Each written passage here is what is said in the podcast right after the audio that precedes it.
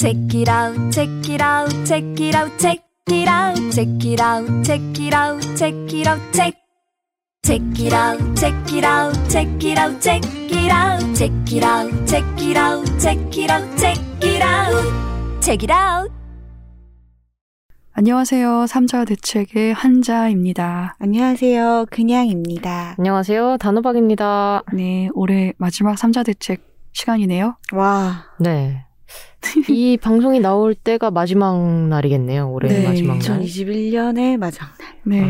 한해. 마지막 날을 저희가 같이 보내게 되었습니다. 진짜로. 네. 이제 Happy New Year 하면 되는 거예요? 뭐 Happy Happy New Year 할까요? Happy Happy New Year. Happy New Year. 덕담 한 마디씩 해 주세요. 우리 청취자분들한테. 2022년에는 맛있는 거 많이 드시고 음. 따뜻하고 시원하고 쾌적한 곳에서 마음 많이 다치지 않고 즐겁게 사셨으면 좋겠습니다. 아, 음. 제가 할 수 있는 얘기 다 했어요. 아, 네, 제가 네. 다 싸그리 그냥. 해, 해버렸네요. 저는 한자님의 말을 빌려서 할게요.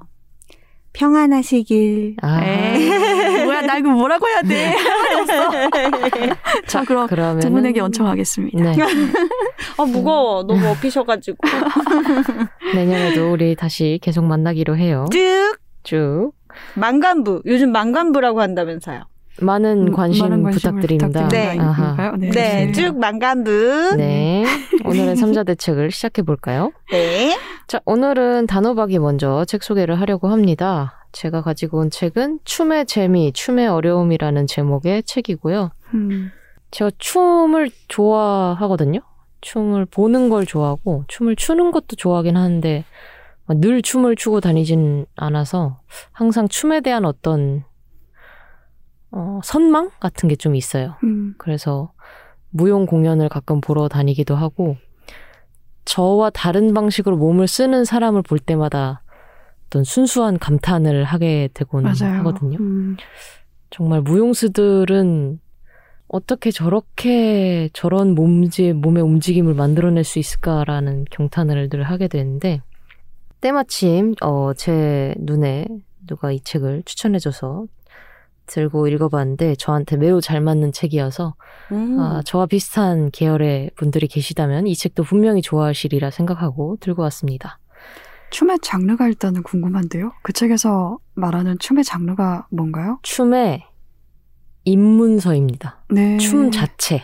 몸의 움직임에 대한. 그쵸. 음, 뭐 발레에 대한 얘기도 있고요. 전통 한국 전통 춤에 대한 이야기도 있고 세계의 움직임에 대한 것도 있고 춤의 예술사에 대한 내용도 있습니다. 음, 근데 그렇게까지 깊게 들어가진 않고 모든 것을 다 제가 좋아하는 방식으로 입문의 느낌에서 그냥 끝내버리기 때문에 제가 그런 걸 되게 좋아하거든요. 잡다한 지식 뭐 이런 것들.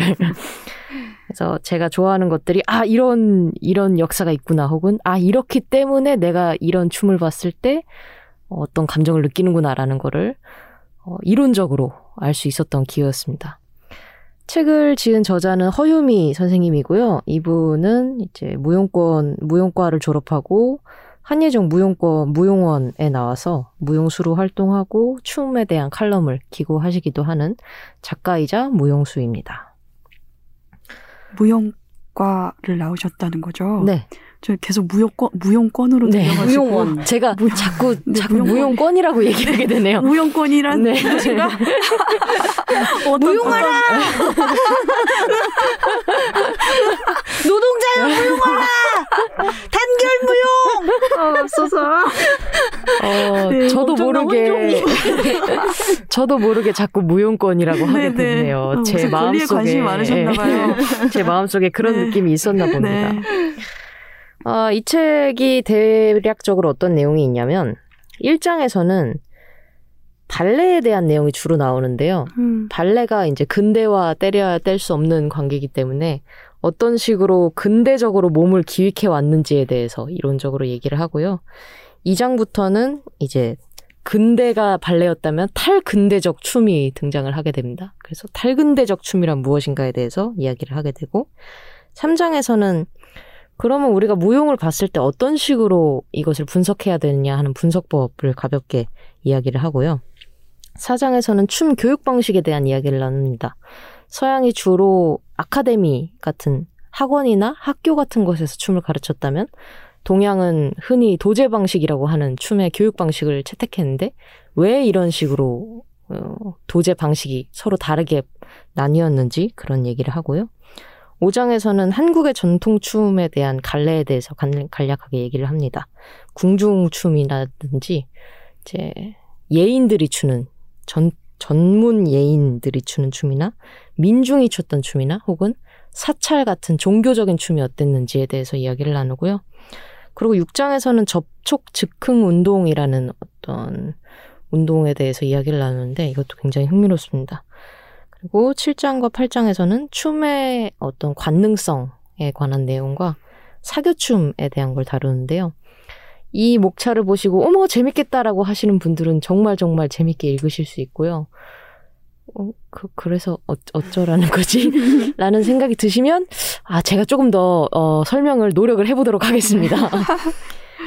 일단 저는 춤을 좋아한다고 했는데 제 마음속에서 춤은 어, 시하고 노래하고 약간 붙어 있다라고 생각을 하거든요. 음. 어떤 리듬이라는 공통성을 가지고 비슷한 하, 뭐라고 할까요? 교집합 같은 게 있다고 해야 될까?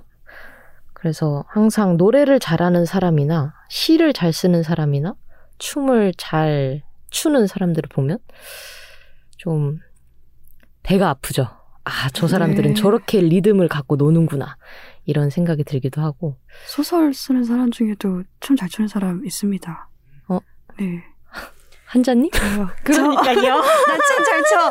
춤 잘 춰요. 그렇죠. 방송 댄스 좀 하시잖아요. 아, 네, 아, 예, 예전 과거에 했었죠. 아, 꽤 잘했습니다.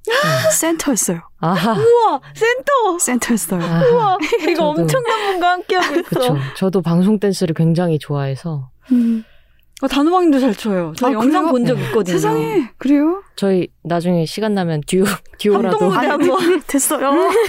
이제 못 따라간다고요. 아니에요. 나이는 상관없습니다. 책걸파 한번 해요. 책책 책걸 책이라고. 맙소사. 파이터가 되고 싶진 않아서요. 저는 솔직히 수우파도 굉장히 좋아했는데 그 방송을 한 번도 처음부터 끝까지 보지 못했어요. 음, 그냥 누군가가 뭔가 그 형식상으로 싸운다는 것만으로도 요새 네, 너무 맞아요. 피로해져가지고 어, 맞아요. 이렇게 무대만 찾아보고 실제로 보진 못했었습니다. 저는 심지어 아예 보지를 않았습니다. 아, 네. 저 단호박님 마음 어제 되게 절절하게 느꼈는데 어제 그래요? 스걸파 보면서 나 음. 너무 울어가지고 음, 아 엄청나게 싸웠나요? 아니 아이들이 아직 어린 나이인데 그런 어, 이제 뭐 맞아요. 선택을 받고 못 받고를 네, 한다는 맞아요. 것 자체가 너무 슬프고 음. 아우 막 너무 마음이 아프더라고요. 음. 음. 저는 그 방송을 잘 보는 친구랑 심지어 말다툼도 했어요. 넌 이걸 왜 보니 하면서 아니 그런 토너먼트식의 프로그램을 이제 그만해야 된다. 아 맞아요. 라는 취지로 막 얘기를 하- 음. 저는 하고 그 친구는 음, 거기에 참가한 사람들은 그게 유일한 기회일 수도 있다. 아. 라고 또 반박을 하고 그럼 저는 또 그 유일한 기회라는 게 꼭 그런 형식이어야 되냐. 음. 만드는 사람들이 조성한 환경인데 뭐 이런 식으로 해서 막 되게 싸운 적이 음. 있는 있어요. 엠넷은 네. 듣고 있나? 이것이 요즘 시청자의 의견이다. 아니 대세는 아닌 것 같고 이런 의견이 아 우리 셋은 동의하니까. 아니요 저는 저는 오디션 프로그램을 좋아해요. 근데 아. 제 마음속 기준은 미성년자는 시키면 안 된다. 음. 알아서. 음. 성인들이 나오는 거 너무 좋아합니다. 막 네. 음악 공연 프로그램 오디션 프로그램에다 이제 도시락 싸들고 가서 봅니다. 수업한 성인이잖아요. 아 근데 그 싸우는 게 좀 힘들어가지고 음. 제가 좋아하는 건 이제 덜 싸우는 류. 그죠? 그냥 네. 무대로서. 예, 약간 그냥, 감추 예. 감춰져 있는 에, 에, 그런 정도. 네. 오케이 오케이. 음. 처음에 발레에 대해서 내용이 나온다고 했었는데 처음부터 저의 약간 뼈를 때리는 어떤 문장이 나오거든요. 무대 위에서의 춤, 무대 위에서의 무용에 대해서 이야기를 하는데 무대 위에서는 일상을 넘어선 몸을 쓰는 걸 보여줘야지 사람들한테 눈에 보이게 되잖아요. 그래서 무대 위에 서는 무용수들은 이 에너지를 확장하는 법을 전문적으로 몇 년간 배우게 된다는 음. 거죠. 그래서 서 있을 뿐인데도 존재감, 존재 감이 드러나게 되고 몇 걸음만 걸어도 이것이 그냥 일상적으로 걷는 걸음이 아니라 무대 위에서 행위 예술로서 보여지는 걸음 거려야 된다. 이런 얘기를 하게 되는데 그 얘기를 하면서 일반인들도 이런 식으로 걷는 걸 연습하면은 훨씬 더 어, 생활을 하면서 약간 자신의 존재감을 훨씬 더 잘 드러낼 수 있다 이런 얘기를 하거든요. 카리스마 있게 걸을 수 있다. 예, 예. 뭐. 그런 거 치고는 오늘 너무 평범하게 들어오신 거 아니에요? 스튜디오 걸어 들어오실 때. 보여줘야죠, 오케이. 이런 거 실제는 항상 차이가 있는 거잖아요. 그렇게 그렇게 예술적 아니 그 행위 예술적으로 걸어오면 좀 무섭지 않으시겠어요? 아니, 여기 또 길이도 너무 짧아서 나중에 한번 보여줘요, 그래도. 보고 싶긴 하다. 그러면서 그러면서 발레 테크닉이 어 떻게 이제 극장에서 추는 그 춤의 가장 기본 형태가 되었는가를 설명하기 시작을 하는데요. 음. 이제 정면으로 우리가 무대를 되게 보게 되잖아요. 저희가 무대를 360도 돌아서 보는 경우는 거의 없고 2D 형식으로 앞면만을 보게 되기 때문에 이 상태에서 누군가한테 춤을 보여주려면 가장 그 정면에 적합한 형태로 춤을 춰야 됐던 거예요. 그랬을 때 무용수들이 발레 무용수들이 가장 기본으로 하는 게 pull-up 어떻게 상체를 음. 몸을 위로 끌어당기느냐랑 이제 turnout 이제 하체를 완전히 벌려서 이 하체의 모든 곳이 정면을 향해 나올 수 음. 있도록 그게 가장 기본 동작이라고 하거든요. 근데 이 기본 동작이 저는 읽으면서 약간 아 이게 그거구나라는 생각이 들었던 게 왜 이집트 벽화 보면 아. 네, 맞아요. 음, 음. 어. 전혀 사람이 해부학적으로 그렇게 설 수 없는 자세로 네. 서 있잖아요. 네. 근데 그게 사실은 이 벽화 안에서 이 사람의 모든 곳을 보여주기 위해서 음. 만들어낸 어떤 기술적인 측면이었던 거죠. 음. 근데 발레도 그거랑 거의 비슷하다는 생각이 들더라고요. 발레도 자연스러우면 절대 할 수 없는 동작을 하는 어떻게 저렇게까지 극단적으로 몸을 쓸 수 있지라는 생각을 할 때가 음. 있어요. 음. 굉장히 땅을 싫어하는 느낌의 무용이라고 저는 생각을 했거든요. 음. 어떻게든 위로 올라서고 싶은 그런 게 음. 느껴지는데 그 올라서기 위해서 발끝으로 서게 되잖아요. 어, 정말 어, 이 정도로 땅을 싫어해야 되나 무용이? 라는 생각을 하기도 하거든요. 중력과 싸우는 거죠. 그쵸, 중력과. 그쵸. 근데 중력과 싸우기 위해 이제 그분들은 아주 어렸을 때부터 혹독한 훈련을 해야 되는 거죠. 혹시 발레 수업 받아본 적 있으세요? 두 분? 아니요, 놀랍게 이렇게 이야기를 하고 있지만 없습니다. 네. 저도 없습니다. 전 있어요. 오! 그냥 어, 네, 어쩌 우연히 우연히 그 발레 자세 디스크 때문에 제가 아. 혹시 방법이 도움이 될까 해서 음, 음. 한두 달, 두 달 정도 이 클래스에 참여해서 들어본 적이 있는데, 평소에 사용하지 않는 근육을 써요. 네. 그쵸. 일상에서는 사용하지 않는 근육을 쓰는데, 그게 대단히 코어 쪽이라서, 네. 일면 도움이 되는 면도 있지만, 어. 이거를, 이거를 이제, 한번 그렇게 쓰고 나면, 그걸 계속 써야 되는 거예요. 네. 안 그러면 탈납니다. 아. 그래서 결국은 탈이 났어요, 저. 음. 어, 그래서 그만둔 적이 있고, 그런지, 그쵸.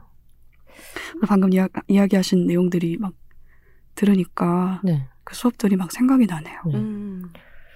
저도 이 책을 읽고 생각해 보니까 이 책에서 이야기하는 게 복부를 고정된 상자처럼 사용하는 게 발레라고 하더라고요. 음. 복부가 접히거나 굽혀지는 춤이 아니고 항상 복부는 고정된 상태여야 돼요. 그리고 복부를 접거나 무너뜨리는 법이 없고 늘 근육을 이제 엄청나게 강화해야 되는 네. 그런 춤인 거죠. 근데 이게 어떤 근대의 나의 이상적인 신체와 이제 이상적인 마인드를 분리해야 된다라는 그런 근대적 마인드와 결합을 했던 거죠. 음. 그래서 이상적인 신체 디자인이 있고 그 디자인에 사람이 최대한 맞춰야 하는 동작도 정해져 있고 어떻게 뻗느냐도 이것이 이상이다라고 하는 것이 정해져 있어서 모두가 그 틀에 맞춰져야 하는 한계라면 한계라고 할 수 있고 이제 그것이 이 아름다움의 궁극이라고 한다면 특징이라고도 할 수 있겠죠. 그래서 타고난 유연성이나 체형 문제가 있는 사람들이라면 이 이상형에 절대 도달할 수가 없는 어떤 그런 상태인 거예요. 그래서 이 부자연스러움에 약간 너무 이상하지 않느냐, 뭐 이것이 아름다움의 전부일까라는 어떤 반이 또 등장하게 됩니다. 정이 있으면 또 반이 생겨나잖아요. 음. 그렇게 현대 무용이 등장을 하게 되었다고 하고요. 음.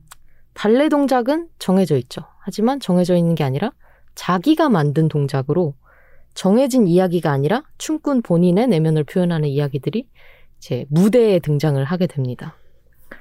그러면서 이제 아까도 얘기했지만 발레는 어떻게 해서든지 땅을 벗어나가고자 하는 강력한 수직 상승의 욕구가 있는 반면에 이제 현대 무용에서는 그거 말고 다른 방향으로도 갈 수 있다라는 다양한 몸을 쓸 수 있는 테크닉이 등장하게 되는 거죠. 그래서 그것 중에 가장 대표적인 게 마사 그레이엄 테크닉이라고 불리는 어떤 테크닉이라고 하고요. 어떤 테크닉인가요? 저도 정확히는 잘 모르겠습니다. 네. 근데 수직 상승만을 하지 않는 테크닉인 건 알겠습니다. 음, 음. 그래서 저는 항상 발레를 보면서 늘 감탄하면서도 아 저렇게까지 하늘을 봐야 할까라는 생각을 했었는데 이 책을 읽고 뭔가 이해가 됐어요. 음. 그러니까 발레가 추구하는 바는 발레가 추구하는 아름다움은 그런 거죠. 이 차원의 어떤 평면상에서 가장 사람들한테 아름답게 보일 수 있는 장면을 훈련하는 어떤 장르였던 거예요. 그렇고 보니까 갑자기 요새 연말이잖아요. 그래서 네. 아 다시 호두까기 인형을 보고 싶다 막 이런 음, 생각도 들고 네. 그리고 앞서서 말씀드렸다시피 동양의 춤과 서양의 춤에 대한 비교도 나오는데 동양의 춤이 아까 말씀드렸다시피 도제식으로 됐다고 했었잖아요. 근데 이게 전통 춤의 방식 때문에 그렇게 됐다라고 하는 게 있거든요. 예를 들어서 어, 한자류 살풀이 이런 게 있다고 한다면 사실은 사람들이 다양하게 살풀이를 하고 있었는데 한자라는 사람이 이 살풀이를 도식화해서 자신만의 춤을 정하게 된 게 한자류 음, 살풀이 이런 네. 식인 거예요. 네. 그래서 한자류 살풀이를 배우려면 무조건 사람한테. 한자한테 가서 배워야 되는 거죠. 네. 왜냐면 그 사, 그 춤을 만든 게 그 사람이고 음. 그 춤을 가르칠 수 있는 사람도 그 사람밖에 없으니까. 음. 그래서 도제식으로 이야기를 하게 되고, 그러고 근대 초반까지만 해도 한국에서는 춤만 배우는 게 아니고 악가무 일체라고 해가지고 음. 이제 음악과 춤과 노래가 일체형이 된 상태로 배워야 되니까 춤만 배우는 것도 10년, 20년, 30년이 걸리는데 악가무 일체로 배우려니 거의 평생을 그 사람한테 배워야 되는 음. 시스템이 만들어지는 거죠. 이 도제 관계에 대한 어떤 단점이나 어, 문제점에 대해서는 최근에 뭐 예술계 미투라든지 음. 권력 관계의 문제라든지 이런 식으로 많이 이야기가 나온 걸로 알고 있는데요.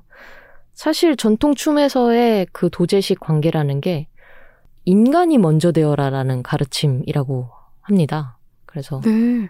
이 춤에서는 춤의 기교나 춤의 기술이나 어디만큼 손을 뻗어라가 문제가 아니고 먼저 그 춤에 맞는 인간이 되어야지만이 그 춤이 나올 수 있다라는 어떤 굉장히 음. 동양적인 사상인 거예요. 음. 인간이 먼저 되어야지 그 춤의 멋이 나온다. 음. 그렇기 때문에 도제 형식으로 배우는 것이 어떻게 보면은 당연한 일이고 이렇게 권력 관계로 사람을 괴롭힌다든가 하는 것은 아 스승이 인간이 먼저 되지 못한 음, 탓이다. 예, 그런 뜻으로도 읽힐 수 음. 있겠죠. 그래서 글쓴이도 제안을 좀 합니다. 어, 이런 권력 문제가 발생하고 하니까 개인 대 개인으로서 프로젝트를 좀 더 많이 했으면 좋겠다라는 제안을 하기도 해요. 그러니까 무용계에서 정해진 학교와 정해진 스승 안에서 갇혀 있는 것보다 좀 더 다양한 춤을 만드는 사람들과 1대1로 만나서 프로젝트를 하다 보면은 개방적인 분위기에서 누구든 춤을 추게 되고 그러다 보면 저 사람이 나의 스승이 될 수도 있고 내가 저 사람의 스승이 될 수도 있을 것이다 라는 어, 희망적인 제안을 하기도 합니다. 그리고 전통춤에 관한 이야기도 하는데요. 아, 전통춤도 굉장히 저는 재미가 있었던 게 우리가 전통춤이라고 생각하면 그냥 음, 뭐, 뭐 농악에 맞춰서 이렇게 추는 춤이라고 생각을 하는데 사실 다른 나라랑 비교해 보면 이 인구와 이 땅덩어리 대비해서 이렇게 다양한 춤이 있는 데가 별로 없대요. 아, 그래요? 네. 음. 그래서 궁중춤은 완전 또 다른 얘기고 네네. 이제 전통 예인들이 추는 춤은 또 완전 다르고 음. 민중들이 추는 춤도 완전 다르고 사찰춤도 완전 다르고 그래서 약간 정말 그 DNA라는 것이 있는 것인가 문화적으로 음. 이 음주 가무의 민족이라는 게 가능한 것인가 쪽이었어 역시. 예, 라는 생각을 하기도 했는데 뭐 어느 게 먼저인지는 잘 모르겠어요. 그냥 문화가 그래서 뭐 그런 건지 아니면 그냥 땅덩어리의 어떤 날씨적 영향에 따라서 사람들이 모두 춤을 추도록 걸, 된 좋아, 건지 노는 걸 좋아하는 거죠. 그런 건지 잘 모르겠는데 아까무에 대한 취향은 아까 저희 초반에 얘기 나왔던 스우파라든지 그런 네. 프로그램에 대한 열광과도 음. 관련 있지 않을까요? 음. 워낙 또 그런 걸 좋아하고. 음. 그러게 언제부터 이렇게 춤을 추고 노래를 부르고 했던 걸까요? 원래 그랬던 것 같아요, 원래. 그런 기회가 많지 않았던 거지. 그냥 사람들 원래. 원래 네. 음악과 노래와 춤을 사실 다 좋아하긴 하죠. 음, 알고 음. 보니 한반도에 처음 인류가 들어올 때부터 음. 뭐 가물을 즐기면서 들어왔을 수도 있죠. 네. 어, 여기가 한반도야! 막 이러면서. 아 근데 광장을 좋아하는 성 그 광장을 좋아하는 건 맞는 것 같아요. 음. 제가 예전에 아, 놀이터가 워낙 없어서 그런가? 그집 근처에 그 복개천 복개천이 없어지고 그 위에 도로가 새로 생기면서 신장 신장로라고 하긴 그렇지만 도로였는데 큰 아파트 단지로 들어가는 길하고 연결된 도로가 새로 생겼는데 그게 한 몇 달 정도 빈 채로 조성 과정에서 빈 채로 그냥 있었거든요. 차량 통행이 이렇게 막힌 상태에서 밤마다 나오는 거예요. 인근의 주민들이 음. 밤마다 나와서 거기서 놀고 뛰어다니고 막 어, 이걸 보면서 아 정말 광장을 좋아하는구나 사람들이라는 음. 생각도 했거든요. 흥이 많긴 한 것 같아요, 네. 저는. 놀고 춤을 좋아하는 건 한국만의 문제는 아니라고 저는 음. 생각하고요. 그냥 인간이라면 다 좋아하지 않을까. 음. 근데 이제 우리나라 특유의 어떤 춤을 좋아하는 스타일의 춤이 있는 거고 이제 어떤 식으로 춤을 즐기냐의 방식이 다른 거다라고 음. 저는 생각을 합니다. 그래서 그 전통춤 이야기를 했을 때 민중춤에 대한 이야기가 나오는데요. 우리나라에 포크 댄스라는 게 의외로 별로 없어요. 그 민중 음. 전통 춤이라는 게 되게 포크 댄스라고 하면 음. 정해진 어떤 동작이 있고 그 음. 동작이 정해진 음악에 따라서 뭐 다섯 가지에서 열 가지 이런 식으로 반복되는 그런 게 있잖아요. 음. 네. 근데 우리나라 생각해 보면 탱고 같은 춤이 없네요, 없죠. 네. 부채춤 생각이 나긴 하는데. 부채춤은 전통 창작춤이기 때문에 음.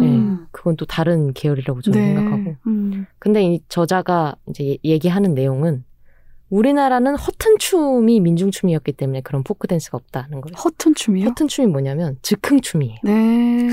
아, 네. 감이 오네요. 네. 왠지, 왠지 본바가 있는 것 어, 같아요. 어울려, 어울려. 그 허튼 춤의 세 가지 기본 요소가 호흡, 음. 그리고 굴신, 얼마나 몸을 굽히느냐랑 음. 어깨짓. 아. 음. 그래서 그 세 가지로 사람들은 즉흥성을 살려서 춤을 춰왔다. 는 거죠. 근데 이제 문제는 뭐냐면 이게 삼박자에 가까운 어떤 계열인데 우리나라에서 지금 가장 어, 전형적인 것은 뽕짝 리듬의 이 박자기 때문에 이 어깨짓이 매우 빠르게 이제 소멸되고 있다라는 오. 어떤 우려를 하기도 합니다. 음. 예전에는 모두가 이 어깨짓과 굴신과 호흡을 기억하고 다들 이 안에서 엄청난 독창성을 보여줬는데 지금은 거기에 맞출 만한 노래가 없고 그리고 음. 즉흥성이 강하면 뭐가 어, 특징이 되냐면 그 사람의 특성이 강조가 돼요. 그래서 어떤 어깨짓과 어떤 호흡은 저 사람만 할 수 있는 어떤 특성이 되는 거죠. 음. 그러고 그것이 멋이 되고 멋이 더 나아가서 그 사람의 인격이 된다. 인간이 되어라의 자세로 또 되는 겁니다. 음. 저 춤은 저 사람만 추는 저 인간의 춤이 되는 건데 그런 것이 없어지는 것이 좀 안타깝다라는 생각도 들고 뭐 그것을 억지로 살려면 살린다고 한다면 살릴 수 있을까 이런 생각도 들긴 했습니다. 재밌으셨나요? 네. 이거 아주 재밌는 책입니다. 어, 완전 이야기, 재밌게 이 이야기가 재밌었다면 있었는데. 네, 한번 읽어보시면 좋겠습니다. 네, 제책 소개는 뭐 요 정도로 하겠습니다. 끝났나요? 네. 벌써 끝났어요? 네, 그러니까 끝났습니다. 더 기대하고 네. 있었어요. 어, 네, 뭔가, 자세한 네. 내용은 네, 네. 책으로 보십시오. 네. 영어방. 네. 어깨짓. 어, 저도 삼박자 어깨짓 뭔지 잘 모르겠어요. 그 근데 있잖아요. 저는- 그 이렇게 이렇게 이렇게 너울너울하는 네. 그런 거 얘기하는 거 아닌가요? 이렇게 팔 하면서 전 말씀 들으면서 생각난 게 전국 노래자랑 있잖아요. 네. 보면 그 객석분께서 네, 이제 네. 막 춤을 추시는데 단호박님 말씀 듣고 잘 생각해 보니까 진짜 연배가 아주 많으신 분들은 음. 노래가 무엇이든 그 리듬이 좀 느릿느릿했던 것 같은데 어깨짓의 음. 느림 그 움직임이 음. 근데 이제 그보다 조금 더 연령이 낮은 중년층 같은 경우에는 정말 이 어깨짓의 박자가 빨라지면서 네, 그러네요. 좀 차이가 네. 있었지 않나라는 생각도 드네요. 음. 음.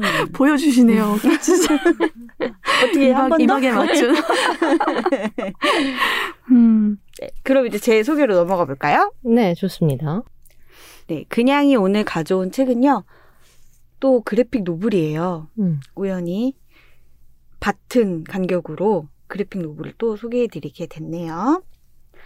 프랑스의 두 여성 작가 소피 앙리 오네와 마투가 함께 만든 그림입니다. 소피가 글 작가이고 마투가 그림 작가예요. 제목은 나의 콜레트. 음. 꼴레트. 아, 그렇게 음, 되는군요. 음, 우리 위. 프랑스어 담당. 음, 어, 위, 위 나왔습니다. 위. 네, 나의 콜레트라는 이 책 표지 먼저 보여드릴게요. 책으로 책이 둘러싸여 많군요. 있습니다. 어, 그렇죠. 책이 서가에. 많고 서로가 서로의 눈치를 보고 있군요. 왜지? 그러네요. 조금 큰 여성과 작은 음. 여성이 음. 각자 책을 들고 있고 그 사이에 어, 고양이가 한 마리 앉아 있네요. 네, 아 고양인가요? 네, 그것이? 그렇습니다. 아, 네, 고양이군요. 쥐치고 너무 크지 않나요? 아니, 어, 네, 네, 네. 고양이도 눈치를 보고 있네요. 그래요? 그렇죠. 서로를 이렇게 흘깃 쳐다보고 있는 음. 곁눈질을 하고 있는 듯한 모습이에요. 아이가 들고 있는 작은 여성이 아이입니다. 소녀예요. 이 아이가 들고 있는 책에는 자기 별을 향하여 라는 제목이 쓰여 있고요. 이 성인 여성이 들고 있는 책에는 내 앞에 생이라는 음. 제목이 붙어 음. 있습니다. 왜이 두 책이 표지에 그려져 있는지도 뒤에 가서 말씀을 드릴게요. 먼저 이 표지 보면 분위기가 경쾌하고 발랄하지 않나요? 네. 색감도 굉장히 알록달록하고 선도 단순화되어 있고 동글동글하게 인물들도 그려져 있죠. 저는 왜 우울하죠? 아 그런가요? 네. 어떤 점에서 그런지 여쭤봐도 되나요? 어, 좀, 좀 서- 슬퍼 보이는데요? 아 그래요? 네. 왜 그럴까? 우리 한자님 슬프신가 보다. 마음의 반영이 아닐까? 아, 그런가? 아 슬프실 수도 있구나. 음, 음. 슬퍼 보이네. 조금 놀랬어요. 한다님의 말씀 듣고. 왜냐하면 제가 원래 이렇게 얘기하려고 그랬어요. 책의 표지는 굉장히 경쾌하고 발랄한데 네. 이 책의 시작은 그렇지 않습니다라고 말씀을 드리려고 음, 했는데 네. 한자님이 그걸 간파하셨을지도 음. 네. 모르겠다는 생각이 드네요. 네. 그, 그 해석이 좋겠네요. 아. 제가 간파한 걸로. 내 내면의 울은 아니다. 이 표지에 나와 있는 성인 여성이 주인공이라고 할 수 있는데 아누크라는 여성이에요. 파리에서 도서관 사서로 일하고 있고요. 음, 좀 지루하고 반복되는 일상을 살고 있어요. 굉장히 인정머리 없는 관장과 함께 일하는 음. 스트레스가 있고, 자기 혼잣말을 좀 많이 해요. 자문자답을. 음. 그리고 그 대상이 애착 인형. 음. 이에요. 애착 인형 두 개를 항상 책상 위에 올려놓고 그 아이들과 대화하듯 자문자답을 음. 하는 버릇이 있고 어떻게 보면 늘 반복되는 일상이지만 다른 말로 하면 조금 고요한 일상이기도 하죠. 그런데 이 고요함을 뒤흔드는 사건이 발생하면서 이야기가 시작됩니다. 날 전화를 한 통 받았는데 부음을 듣게 돼요. 음. 그리고 책에는 어떻게 써 있냐면 조회가 죽었다. 라고 쓰여 있습니다. 저의. 네. 그 다음이 이제 조회의 장례식 장면인데 조회는 아누크의 하나뿐인 여동생이었어요. 음. 음. 그런데 굉장히 오랫동안 자매가 서로 연락을 하지 않고 지냈습니다. 일단 아누크는 장례식장에서 처음으로 콜렉트라는 이 표지에 나와 있는 소녀를 만나게 돼요. 장례식에 참석했던 사람들이 다 돌아가고 단 둘만 묘지 앞에 남았을 때 콜렉트가 먼저 와서 말을 겁니다. 아누크 이모? 음. 음. 이모. 네. 세상에. 그래서 아누쿠는 아, 나, 어, 나, 그래, 내가 너의 엄마의 언니야. 라고 음. 이야기를 하게 돼요. 그리고 또 한 사람을 만나게 되는데, 루이스라는 여성을 만나게 돼요. 이 루이스는 아누크 조의 자매와 어렸을 때부터 굉장히 친한 관계였고, 음. 책에서 나오는 내용을 미루어 짐작해 보건데, 조에와는 계속 친밀한 관계를 유지해 온 인물인 것 같아요. 이 리스를 통해서 아누크가 알게 돼요. 조에가 싱글맘이었다는 사실을. 음. 음. 프랑스에서는 아이를 낳으면 부모가 출생을 알리는 카드를 지인들에게 보낸다고 해요. 근데 아누크도 그 카드를 받은 적이 있는 거예요. 그래서 조회가 아이를 낳았다라는 건 알고 있었지만 싱글맘인지는 몰랐던 음. 거예요. 자매가 오랫동안 음. 연락을 안 하고 지냈기 때문에. 그래서 굉장히 아누크가 자책을 합니다. 그런 상황인 줄 알았더라면 내가 아무것도 안 하지 않았을 텐데 내가 못 해준 게 너무 많다. 음. 이렇게 자책을 하게 되는데 루이스는 아 콜레트가 생긴 걸 조회가 알게 됐을 때 콜레트의 아빠가 아이를 원치 않는다며 떠났고 조회는 콜레트가 생겼다는 걸 너무 기뻐하면서 너무 행복하게 아이와 살았다라는 얘기를 듣게 돼요. 놀라운 소식이 여기에서 끝이 아니라 아누크가 공증인을 만나게 되는데 이 공증인이 조의 사망 전에 유언을 받고 있었던 거예요. 근데 그 유언의 내용이 조회가 죽기 전에 말을 남기기를 콜레트가 혼자 남겨지면 아누크를 후견인으로 지정하겠다고 했다. 음. 라는 거예요. 그러니까 아누크는 지금 너무 청천벽력인 거죠.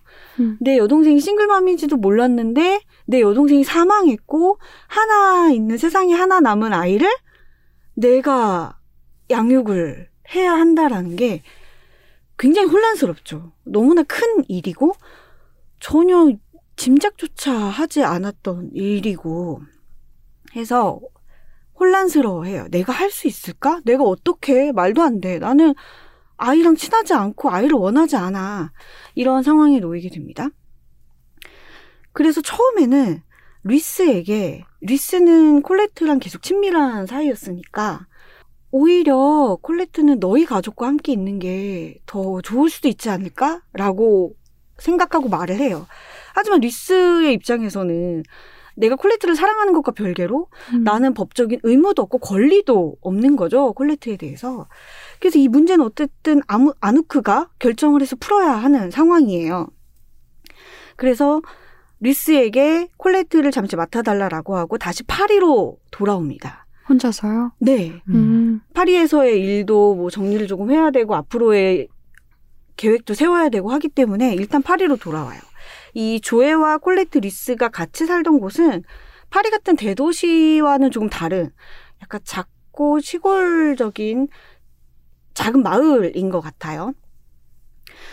어, 그래서 파리에 와서 아누쿠가 이것저것 생각을 하고 일상을 다시 회복을 해가고 있는데 리스에게 연락이 옵니다. 공증인이 그러는데 콜레트의 아빠에게 연락이 왔대. 네가 좀 와봐야 할것 음. 같아. 라고 합니다. 그래서 아누쿠가 다시 도서관 관장에게 내 상황이 이래서 조금 더 자리를 비워야 될 것 같다라고를 해, 해요. 근데 제가 아까 말했다시피 이 관장이 참 사람이 안 된 사람이에요. 처음에 그 여동생의 장례식 때문에 자리를 비웠을 때도 돌아온 아누쿠에게 휴가를 꽉 채워서 갔다 왔네? 이렇게 이야기를 하고 음. 이번에 다시 또 자리를 비워야 된다고 하니까 휴가를 다 쓰고 또 간다고? 이렇게 이야기를 하는 거예요. 처음에 휴가라는 단어를 들었을 때는 음. 아누쿠가 믿지 못했어요. 자기가 들은 바를. 음. 휴, 휴, 휴가? 설마 내가 잘못 들은 음. 거겠지. 근데 두 번째도 그렇게 이야기하니까 참을 수가 없었던 거죠. 그래서 그래요? 난 그럼 이제 계속 쉴게요. 라고 해서 일자리를 음. 그만둡니다. 음. 그래서 아누쿠는 지금 일자리도 갑자기 그러게요. 없어진 상황에 음. 놓여요. 일단 콜레트가 있는 곳으로 돌아와서 상황을 파악을 하는데 콜레트의 친부가 이 양육권 회복에 어떤 의지가 있다기보다는 이 친부의 부모님, 그러니까 콜레트한테는 조부모죠. 조부모. 네. 이 조부모가 조금 이 양육권 회복에 관심이 있어 보여요. 음. 그리고 친부는 어 내가 친자 확인을 밟아도 되냐라는 얘기를 공증인에게 했다고 음. 해요. 그래서 아누쿠는 앞으로 이 상황이 어떻게 될까? 음. 그것조차도 이제 불투명하고 불안한 상황에 놓이게 됩니다. 그러면서 결 일단은 아누쿠와 콜레트가 함께 지내게 돼요. 그러면서 일상을 함께 하게 되죠. 아침에 아이를 깨워서 먹여서 학교를 보내고 또 데리러 가고 이런 생활을 하게 되면서 둘 사이에 관계라는 게 생겨나기 시작하는 거죠. 서로에 대해서 알게 되고 크고 작은 주제로 대화를 나누게 되고 그 시간이 다 지난 후에 오늘은 예외적으로 결말을 밝힐 거예요. 음. 음. 아누크는 결국 콜레트와 함께 살아가기로 합니다. 음. 음. 그리고 음, 콜레트에 대한 자신의 사랑을 깨닫게 되고 그 사랑을 유일하고 가장 큰 기준으로 해서 자신의 삶의 중요한 결정을 내리게 됩니다. 결말을 얘기할 수 있는 건 이 이야기가 결말이 중요한 이야기가 아니기 음. 때문이에요. 음. 그 곳까지 도달하는 과정에서 마음을 건드리는 부분들이 음. 참 많이 있었어요. 그러게요. 아까 근영님이 네. 둘이서 크고 작은 일에 대해서 대화도 하고 관계가 만들어진다고 하셨는데 네. 구체적인 내용들이 막 궁금하더라고요. 그쵸. 네. 일단 저는 아 이런 말하기 조심스러운데 왜냐면 누군가가 아 이거 진짜 좋아라고 하면 음. 오히려 더 뜨뜻미지근해지는 거 있잖아요. 있죠. 듣는 사람은 음. 그래서 진짜 좋아라고 막 뽐뿌를 하는 게 조심스럽긴 한데 그렇다고 제 마음을 감출 수도 없고 음. 솔직하게 이야기를 해서 진짜 좋으셨군요. 이 책을 읽으면 콜레트와 사랑에 빠질 수밖에 없어요. 네. 이 콜레트라는 아이와 음. 어떤 아이냐면요. 아까도 말씀드렸다시피 먼저 선뜻 이모한테 다가와서 음. 아누크 이모? 라고 말하는 아이인데 그리고 얼마나 그렇게 똑 부러지고 깜찍한지 음. 이모가 리스 이모죠. 리스 아줌마일 수도 있고 아누크와 리스가 나누는 이야기를 콜레트가 종종 듣게 돼요. 왜 보통 어른들이 많이 하는 실수가 음, 그런 음, 거죠. 그쵸. 아이들이 음. 곁에 있는 거를 미처 살피지 못하고 대화하다 음. 보면 아이들이 안 들었으면 하는 내용까지도 아, 애들 들어요. 네, 음. 듣고는 하잖아요. 처음에 아누크가 자신이 후견인으로 지정됐다는 걸 알고 나는 아이를 원하지 않아 라고 말하는 것도 음. 콜레트가 듣습니다. 그런데 콜레트는 당당하게 와서 난 다 들었다. 음. 특히 아이를 원하지 않는다는 말이 또렷하게 들렸어요. 라고 하면서 그런데 저는 그 말에 상처받지 않을 거예요. 라고 말하는 아이입니다. 음. 음. 엄청난 아이죠.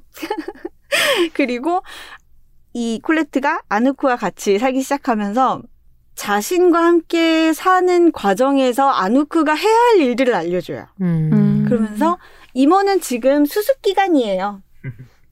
아이를 키우는 건 신경 쓸 게 아주 많은 일이잖아요. 음. 그래서 나에게 무엇을 해줘야 되는지 알려줘요. 예를 들면 아침에는 코코아를 뜨반 미반으로 해서 뭐와 함께 주세요. 그리고 저를 데리러 올 때는 꼭 간식을 갖고 오셔야 돼요. 음. 이런 식으로 이야기를 해요. 그러면서 이모가 너무 해야 될 일이 많아 라고 음. 정신을 못 차리니까 적어줄게요. 단수점에 적어놨어요. 이런 식으로 아주 깜찍한 아이예요. 음. 제가 진짜 아 이 아이를 어쩜 좋아 너를 어쩌면 좋니?라고 생각했던 대목이 하나 있었는데 콜레트의 친부와의 관계에서 이제 아누크는 불안함이 있잖아요. 음. 법원에서 나를 너의 양육자로 선택을 해줄까? 못하면 어떡하지? 이런 불안이 있을 때 둘이 같이 얘기를 해요. 아니야, 우리 잘 해낼 수 있을 거야. 우리는 같이 해야 하니까. 우리는 같이 있는 게 좋으니까. 이런 이야기를 나눌 때 콜레트가 그런 말을 해요. 그럼요. 저는 이모와 함께 살아야 할 이유가 천 가지도 넘어요. 음. 음. 진짜 이 아이를 어떻게 하면 좋죠? 너무 사랑스러운 아이예요. 음. 그, 딴 얘기긴 하지만 그냥님의 어떤 캐릭터 해석과 음. 그것을 어, 발현해내는 과정이 점점 더 네. 이건 일치월장을 넘어서서 약간 감사합니다. 칭찬을 네, 해드릴게요. 도서관장 역과 콜레트 역을 1인 2역으로 소화하시는 그 모습이 굉장하네요. 아, 아, 저는 저를 이모라고 부르는 존재가 있어서. 그쵸. 아, 저도 지금 이 이야기 책- 듣는데 너무나 음. 저, 저희 조카 생각이 막 나면서. 그죠. 네. 저도 이제 오늘 소개할 생각하면서 이 얘기 들으면서 가장 감정 이입이 많이 되실 분이 음. 한자님이겠다는 생각을 네. 했어요. 아, 눈물 어떡해. 음. 와. 네. 응. 아, 저, 제, 제 조카도 비슷해요. 저 아. 그런 면이 있어요. 막 뭐, 음, 어른스러우면? 어른스럽다기보다는 말을 잘 안 하는데, 말은 굉장히, 어휘력이 굉장히 좋아서, 어. 지금, 지금 다섯 살인데, 해맑다를 있잖아요. 네. 해맑다를 쓸 줄 알아요. 우와. 해맑다를 리을 기역 받침을 해갖고 해맑다를 쓸 수 있고. 근데 이 친구가 제 동생이 아침마다 뉴스를 듣거든요. 뉴스를 듣는데 어느 날은 그러더라는 거예요. 옆에서 가만히 이제 그림 그리고 있다가 그날의 뉴스를 막 이렇게 듣고 있는데 엄마 어제 뉴스에서는 뭐랑 뭐가 나왔잖아요. 오늘은 무슨 내용이네요? 이렇게 얘기를 하더라는 거예요. 아 근데 이런 얘기가 어, 미국이 양적 완화를 했네요. 거의 그 정도였어요. 그렇다면 중국의 경제적 상황을 고려해야겠군요.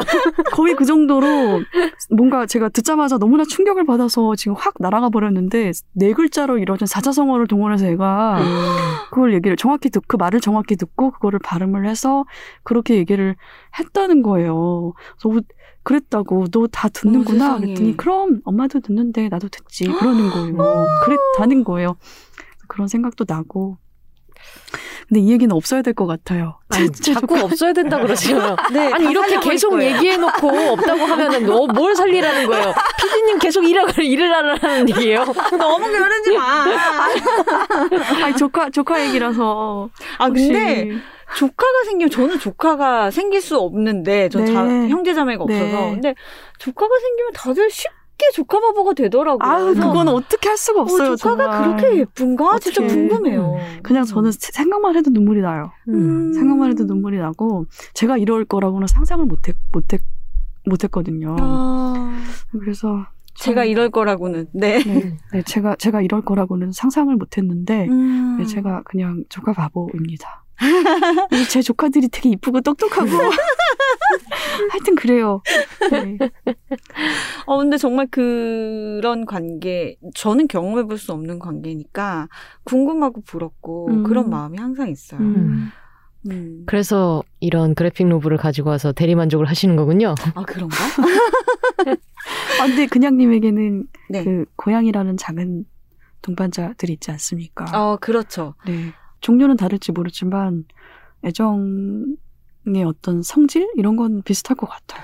그 저는 음, 굉장히 반려동물을 자식처럼 생각한다라고 하면 음. 아 유별나다, 음. 극성이다라고 생각하는 뭔 상관이래? 분들도 계신데 네. 저는 많은 부분에서 비슷한 상황, 음. 환경이라고 생각을 하거든요. 음.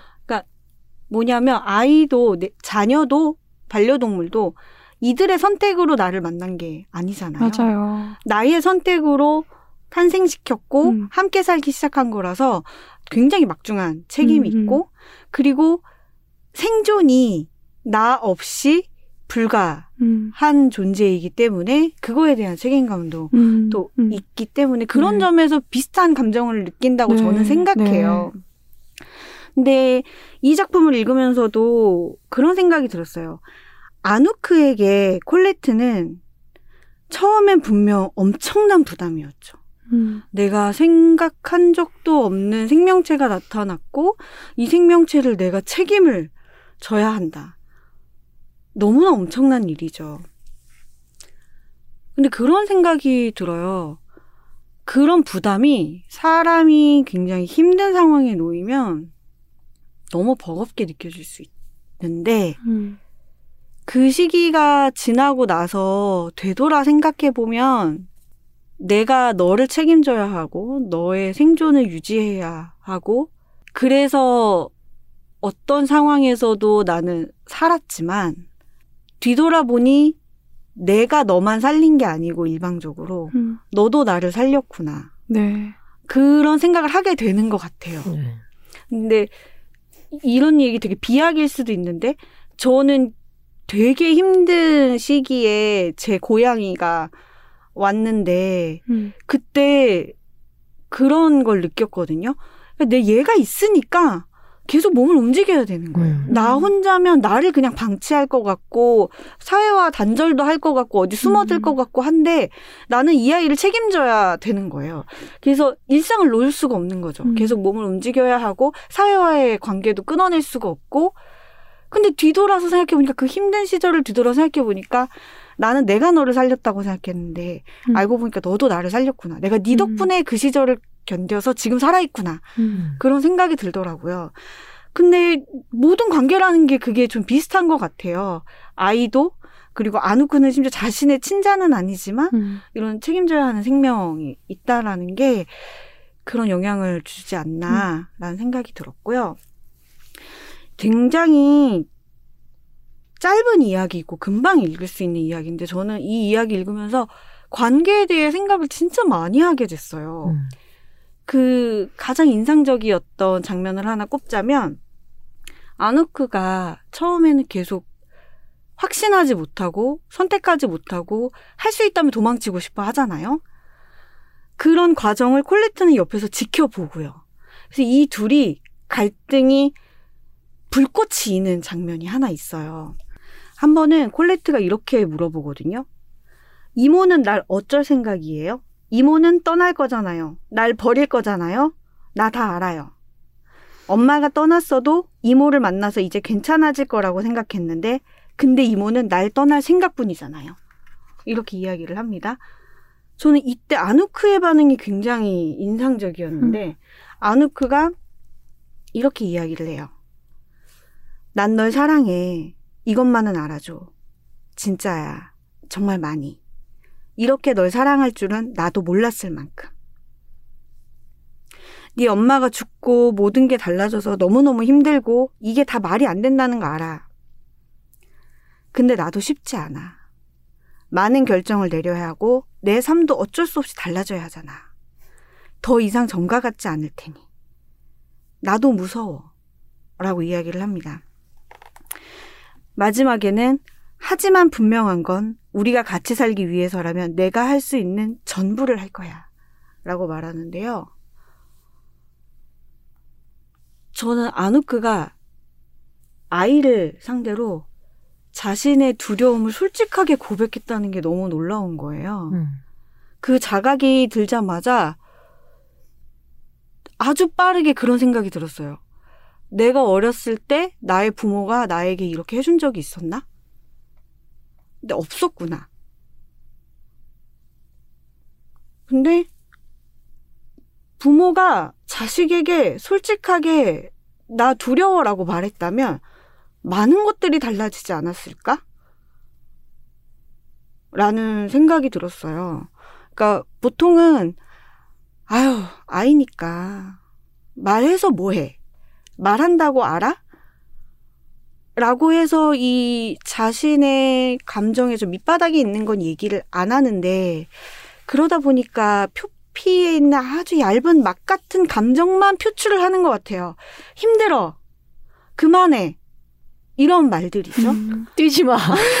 조용히 해. 잘 시간이야! 양치했니?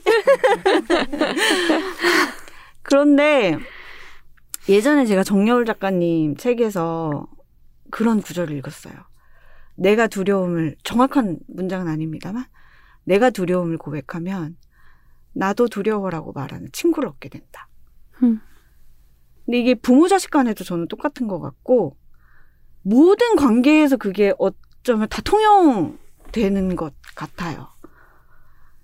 내가 지금 어떤 것을 걱정하고 있고 무서워하고 있어라고 말을 하면 뭔가 더 그 근원적인 감정에 대해 서로 털어놓을 수 있을 것 같은데 그게 안 되는 경우가 많은 것 같고 특히 부모 자식 관계에서는 우리가 아이를 대할 때 아까 말했듯이 아유 아이한테 말해봤자 뭐해 아이인데 뭘 알겠어 라는 생각으로 말을 많이 막는데 그게 어른들끼리의 관계에서도 사실 마찬가지잖아요. 내가 이거 어떻게 쟤한테 다 얘기해? 말한다고 알겠어? 전해지겠어? 어떻게 다 일일이 설명해? 아유, 됐어. 라고 하는 순간 대화는 단절되는 거잖아요. 그런 관계의 속성에 대해서 이 작품 보면서 되게 많이 생각하게 됐어요. 음. 뭔가 당나귀도 나오는군요. 아, 그렇습니다. 아, 또, 아, 완전 다른 얘기긴 한데. 화- 제가 펴- 펼친 그, 자료가 예. 쓰여 네, 있죠. 방금 그 하필, 대화가 예. 당나귀 옆에서 벌어진 대화. 그쵸. 그리고 당나귀가 약간 곁눈질로 보고 있어요. 네. 좀 눈치를 보고 있는 것 같아요. 갑자기 와서 네. 갑자기 중요한 얘기를 하는 거죠. 심각한 얘기. 되게 중요한 포인트예요. 음. 왜이 당나귀가 있는 곳에서 음. 이두 사람이 이런 얘기를 하게 됐는지 작품을 보시면 알 수 있어요. 그래서 기본적으로 여기 나와 있는 동물들은 다 옆 눈길로 네, 좀 눈치를 예, 보고 눈치를 있네요. 보고 있네요. 아 그러네요. 음, 근데 그게 관계에서도 좀 중요한 점이긴 하잖아요. 상대의 사정을 살피고 어 그렇죠. 그렇죠. 지금 네. 이 대화가 어떤 맥락에서 하고 있는지를 아마 이 당나귀도 중요하니까 푸르릉거리지 않았을 거예요. 어 중간에 웬일이야. 중간에 소리를 내면 안 돼. 아, 잘할. 어, 진정하자 나. 여기서 소리 내면 안 돼. 말 말고 가만히 있어. 아 그러면 마지막으로 네. 처음에 예고해 드렸던 이 표지에 담긴 의미, 네. 표지 네. 그림에 담긴 의미를 얘기해 볼게요. 콜레트가 자기 전에 동화책을 두 권을 읽는데 그중 항상 한 권이 어린 왕자예요. 음, 어린 왕자를 굉장히 음. 좋아하거든요. 이 둘의 이야기가 아누크와 콜레트의 이야기가 서로를 길들여가는 과정이에요. 음. 어린 왕자와 여우가 이야기하는 그런 길들여 가는 과정, 길들여지는, 길들여 가는 과정이에요. 그래서 콜레트가 들고 있는 책에 자기 별을 향하여라는 책은 어린 왕자가 결국 자신의 고향인 자기 별로 음. 네. 돌아가잖아요. 그런 아, 고향의 의미를 네. 담고 있는 거라고 해요. 그리고 되게 서글프게 돌아가지 않습니까? 음, 아, 자, 어린 왕자가 네. 자 여기까지 하겠습니다. 어린 왕자까지 가면은 예, 너무 외계 네. 쪽까지 아, 가기 그런가요? 때문에 네. 예. 어린 왕자 되게 서글프, 서글프고 쓸쓸한 얘기인데 콜레트가 제일 좋아하는 이야기가 하필 그 얘기라니 그러게요. 콜레트가 많이 네. 외롭구나라는 생각도 들어서 콜레트는 네. 인생을 벌써 통달했을 수도 있어요. 네. 음, 그래서 음. 그런 걸 수도 있어. 네. 제일 좋아하는 건 주정뱅이 파트였을 수도 있어요. 네. 그럴 수도 있어. 맞아. 예측할 수 없는 거예요. 정말 나는 알겠어요. 부끄럽다. 너무 제 중심으로 생각을 했군요. 네, 부끄러우니까 초콜릿을 먹어야겠다. 아, 그리고 아누크가 들고 있는 책은 내 앞에 생이에요. 무슨 책의 변환인지 아시겠죠? 자기 앞에 자기 생 앞에 아닌가요? 생. 네, 어, 맞아요. 그러면 혹시 두 분 그 얘기도 아십니까? 프랑스에서 자기 앞에 생이 있다라는 이 관용 문장이 앞길이 구만리 같다. 음. 라는 음. 의미로 쓰인대요. 음. 그러니까 아직 우리 앞에 많은 생이 남아 있어. 음. 어떻게 될지 모르는 거야. 더 좋을 수도 있지. 이런 의미로 우리나라에서 쓰이듯이 비슷하다고 해요. 관용어구로군요. 그말 아. 자체가. 네, 그렇다고 합니다. 음. 앞서 말씀드렸다시피 이 두 사람이 일상을 같이 보내면서 관계가 생겨나잖아요. 음.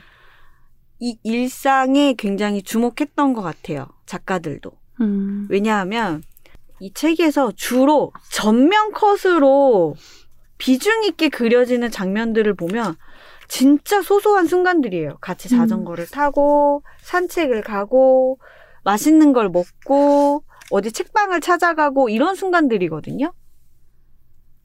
근데 그런 사소한 때에 지나가는 듯이 이야기하는 말들이 쌓이고 쌓여서 두 사람을 더 친밀하게 만들고 또 이 두 사람은 동시에 상실의 아픔을 겪었잖아요. 근데 그거를 딛고 일어서서 다음 행보를, 다음 걸음을 내디딜 수 있게 하는 거니까 그래서 일상의 순간들을 굉장히 중요한 것처럼 크게 포착을 음. 해서 보여준다는 생각이 드는데 이 앞길이 구말리다. 자기 앞에 생이 있다. 요 말과 일맥상통하는 부분이 있지 않나 생각이 음. 듭니다. 음. 네, 좋습니다. 네, 콜레트에게 반해보세요. 오늘의 제 영업은 여기서 마치겠습니다. 네. 오늘 제가 가지고 온 책은 다른 출판사에서 출간된 모든 빗방울의 이름을 알았다. 입니다. 다른 출판사군요. 네, 출판사 이름이 다른이에요. 그 아. 출판사 말고 다른 출판사 말고 다른 출판사입니다. 문학실험실 파리 리뷰가 주목한 단편들이라는 부제가 붙어 있고요. 자두를 쓴 작가이기도 한 이주의 번역가가 번역한 책입니다.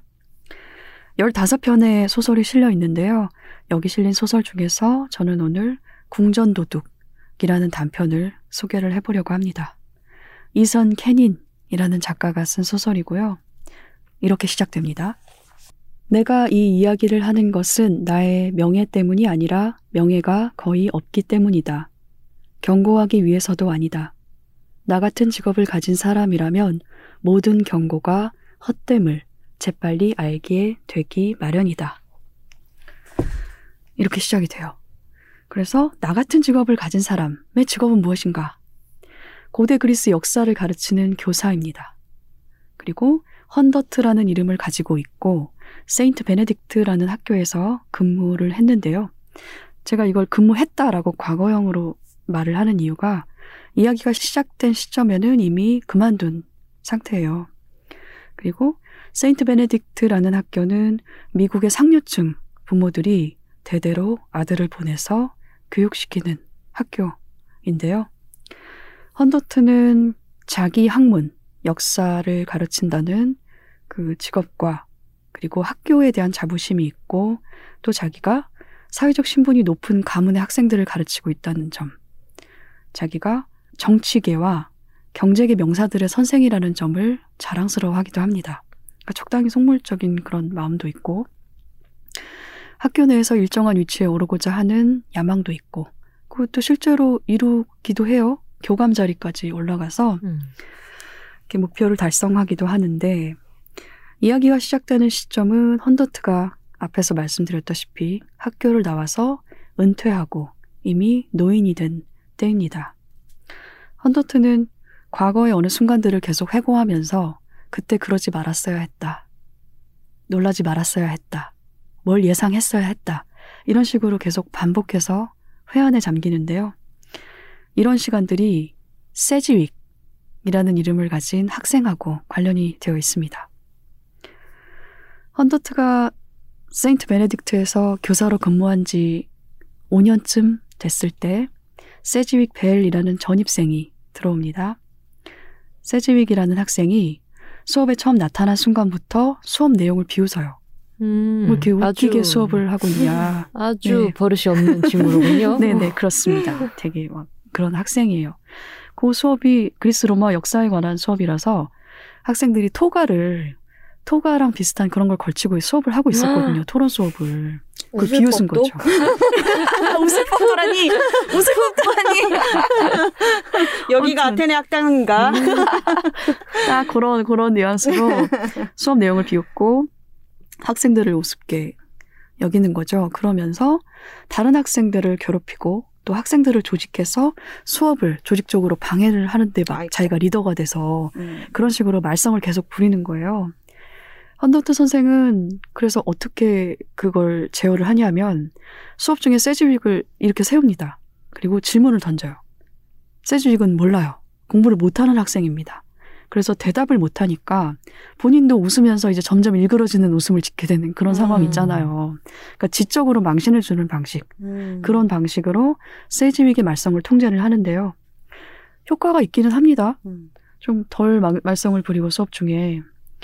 그렇긴 하지만 이 선생은 그 전략을 현재 시점에서 회고를 하면서 후회를 하는 거죠. 그러면서 한 소년에게 자신의 어리석음을 확인시키는 일이 독화살을 쏘는 일과 같았다면서 다르게 대했더라면 하고 가정하고 후회를 하는 거죠. 세즈윅의 이런 냉소와 말썽을 통제하는 가장 강력한 방법이 정치인인 그의 아버지를 들먹이는 거였는데요. 음. 그러니까 아버지를 만나서 다 잃어버리겠다. 어허. 네가 얼마나 형편없이 구는지를 내가 다 말해버리겠다. 일종의 협박을 하는 거죠. 이게 또 효과를 보입니다. 음. 그래서 세즈윅의 성적이 C 플러스 정도로 상승을 해요. 음. 성과가 조금 있긴 했지만 그래도 헌더트는 내가 너의 아버지를 찾아가겠어라고 말은 했으니까 한다면 한다는 걸 보여주려고 아버지를 찾아가요. 이 사람이 상원 의원인데 이 사람이 어떻게 정치인이 됐냐면 철강하고 뭐 광산 노동자들이 조합을 만들려고 하는데 그 조합의 적대적인 사업가들 사업 꾸리는데 방해되니까 그런 그 사업가들의 지지를 등에 업고 음. 정치인이 된 사람이에요. 음. 그러니까 아주 달변가에 호전적이고 그 선동적인 그런 인물인데 이 사람이 헌더트를 아주 환대를 합니다. 그러면서 막 초면인데 권총도 막 선물을 해줘요. 내가 선물 받은 권총인데 너한테 잘 어울려 이러면서 권총도 선물해주고 그런데 헌더트가 당신 아들에게 문제가 있다라고 하자 이 사람이 이렇게 얘기를 하는 거죠. 선생이 가르치는 것들이 학생들에게 무슨 소용이 있습니까? 이런 식으로 냉소적으로 음, 반문을 하는 아주 거예요. 버릇이 없는 아버지 밑에 버릇이 없는. 그러니까 이게 부전자전이네. 닮았죠. 부전자전이죠. 음. 그게 되게 중요한 키워드인데. 근데 또 이런 질문은 헌더트가 가르치는 과목이 역사라는 점을 생각하면 또 의미가 있어요. 역사 교육에 대한 중요성이 이 시대에 이미 점점 사라져가고 있는 즈음이라서 헌더트가 그런 아버지를 세지윅의 아버지를 만나고 돌아온 이후로 세지윅의 성장 환경을 생각하게 되는 거죠. 저런 아버지 밑에서 애가 얼마나 시달리고 저런 권위적인 태도에 얼마나 짓눌렸을까 라고 생각을 하면서 연민을 느끼고 자기도 모르게 특별한 관심을 두게 돼요. 음. 잘하고 있는지 지켜보게 되고 또 세지윅의 성적이 오르는 과정을 자기가 응원을 하기도 하고 또 그 과정에서 약간 의심스러운 징조들 예를 들어 한꺼번에 성적이 두 단계나 뛰었는데 음. 다만 증거가 없다는 이유로 그냥 무시를 하는 거죠. 그냥 성적이 올랐나 보다라고 일부러 생각을 하기도 하고 수업 중에 되게 쉬운 질문을 던지는 거예요. 세지윅이 대답할 수 있을 만한 질문을 던져서 세지윅을 격려를 하는 거죠. 음. 그런 식으로 이제 자기 나름의 응원을 하는데 뭐 그럴 수 있죠. 그럴 수 있는데 그러다가 이 학교의 중요한 행사 로 미스터 율리우스 카이사르라는 아주 구린 이름의 대회 선발 대회가 열립니다. 그 학교 가풍이 좀 이상한 네. 것 같습니다. 예. 네, 아주 율리우스 카이사르가 구리다는 게 아니라 예. 앞에 미스터가 붙어서 되게 예, 구려져. 버렸어. 예. 구려져 버린. 근데 이게 성격이 고대 로마를 주제로 질문에 대답하는 공개적인 음. 퀴즈 대회인 거예요. 음, 카이사르가 달변가였나요? 달변가라기보다 역, 그 역사 고대 로, 그리스 로마에서 되게 중요한 인물인 거죠. 음. 역사적 인물인데 그쪽 그 과목을 공부하는 사람들에서는 되게 상징적인 인물이기도 한 거죠. 음, 음. 뭐 그리고 이 학교가 사실 그 제왕을 기르는 학교 아닙니까? 음, 음. 제왕학 네, 같은 걸 하는 네, 그래서 이제 곳이군요. 뭐 그런 이름이 붙은 것 같기도 한데 그 생각을 해보세요. 이게 어떻게 생각하면 학예회라고 생각할 수도 있는데 그 대회가 열리면 학부모하고 졸업생까지 그 대회에 오는 거예요. 음. 그 이게 어떤 어, 이 사람들이 어떤 사람들이 전형적인 학교로군요. 네. 아우, 네. 막, 아우, 뭐, 뭐라고 네. 예를 들면 좋을까요? 뭐 좀 감이 오죠. 네, 뭐, 막, 세종 모의 면접 뭐 이런 건가? 뭐, 뭐, 네. 뭐 네. 아무튼 되게 하여튼, 그런. 보통 그런 행사는 아닌 거예요. 보통의 학예회는 아닌 거예요. 그러면서 사회의 그 명망 있는 가문의 네, 그 엘리트들이 자기 자식이나 혹은 자기 동료의 자식이 가망성을 또 점치는 음. 그런 학교. 음. 그런 아주 혹독한 학생 입장에서는 되게 가혹한 자리일 수도 있고 음, 그런 행사인데 근데 이 대회 본선 진출자 3명에 세지윅이 포함이 됩니다. 오. 음. 그리고 연달아 정답을 내놓으면서 최종 두 명 중에 한 명이 됩니다. 오. 음. 최종 두 명 한 명이 돼요. 선생님이 어떻겠어요? 헌더트가. 뿌듯하고 네. 자기, 네, 그렇죠. 자기가 못나고 야비하다고만 여겼던 학생이 성취를 이뤄서 그게 너무 그냥님 음. 말씀대로 뿌듯하고 또 놀랍기도 하고 하면서 이제 그 대회를 진행을 하는 거죠. 음, 너무- 선생이 질문을 했거든요. 너무너무 불안하네요. 네, 그렇죠.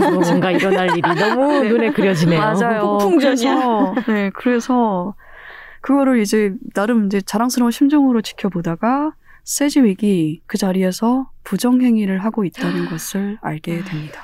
이 녀석 그 길은 음. 가선 안 됐었는데. 근데 그거를 자기만 눈치챈 거예요. 사회를 보느라고 바로 옆에 서 있었고 어머나. 그래서 알게 돼서 학교 교장한테 그 자리에서 사실을 알려요. 음. 부정행위를 하고 있다. 음. 그랬더니 교장이 모른 척 해라. 음. 아니면 다른 직장을 알아보든가. 음. 라는 대답을 하는 거예요. 왜겠어요? 돼지기 아버지 때문에. 네, 음. 그렇죠. 그리고 이제 그, 그, 유- 나름 유서 깊은 그, 회- 그 대회에서 부정행위가 이루어져서 음. 최종 진출자 중에 한 명이 지금 부정행위로 올라와서 저걸 하고 있다는 게 알려지면 이제 뭔가 학교의 명예에 누가 될 수도 있다고 생각을 했겠죠. 음. 음, 뭐 제 추정입니다만. 그래서 어쨌든 퀴즈는 그대로 진행이 됩니다. 헌더트는 계속 이제 문제를 내면서 커리어의 위기 이런 걸로 위협을 받을 수 있는 자기 직업에 대해서 생각을 하게 되고 또 와중에 교사로서의 자존심 그래도 음. 그렇지. 그리고 무엇이 저 소년을 부정행위로 내몰았단 말인가 음. 하면서 세지윅을 향한 연민 음. 이런 것들이 뒤섞인 상태에서 퀴즈를 속행하다가 모종의 타협을 해요.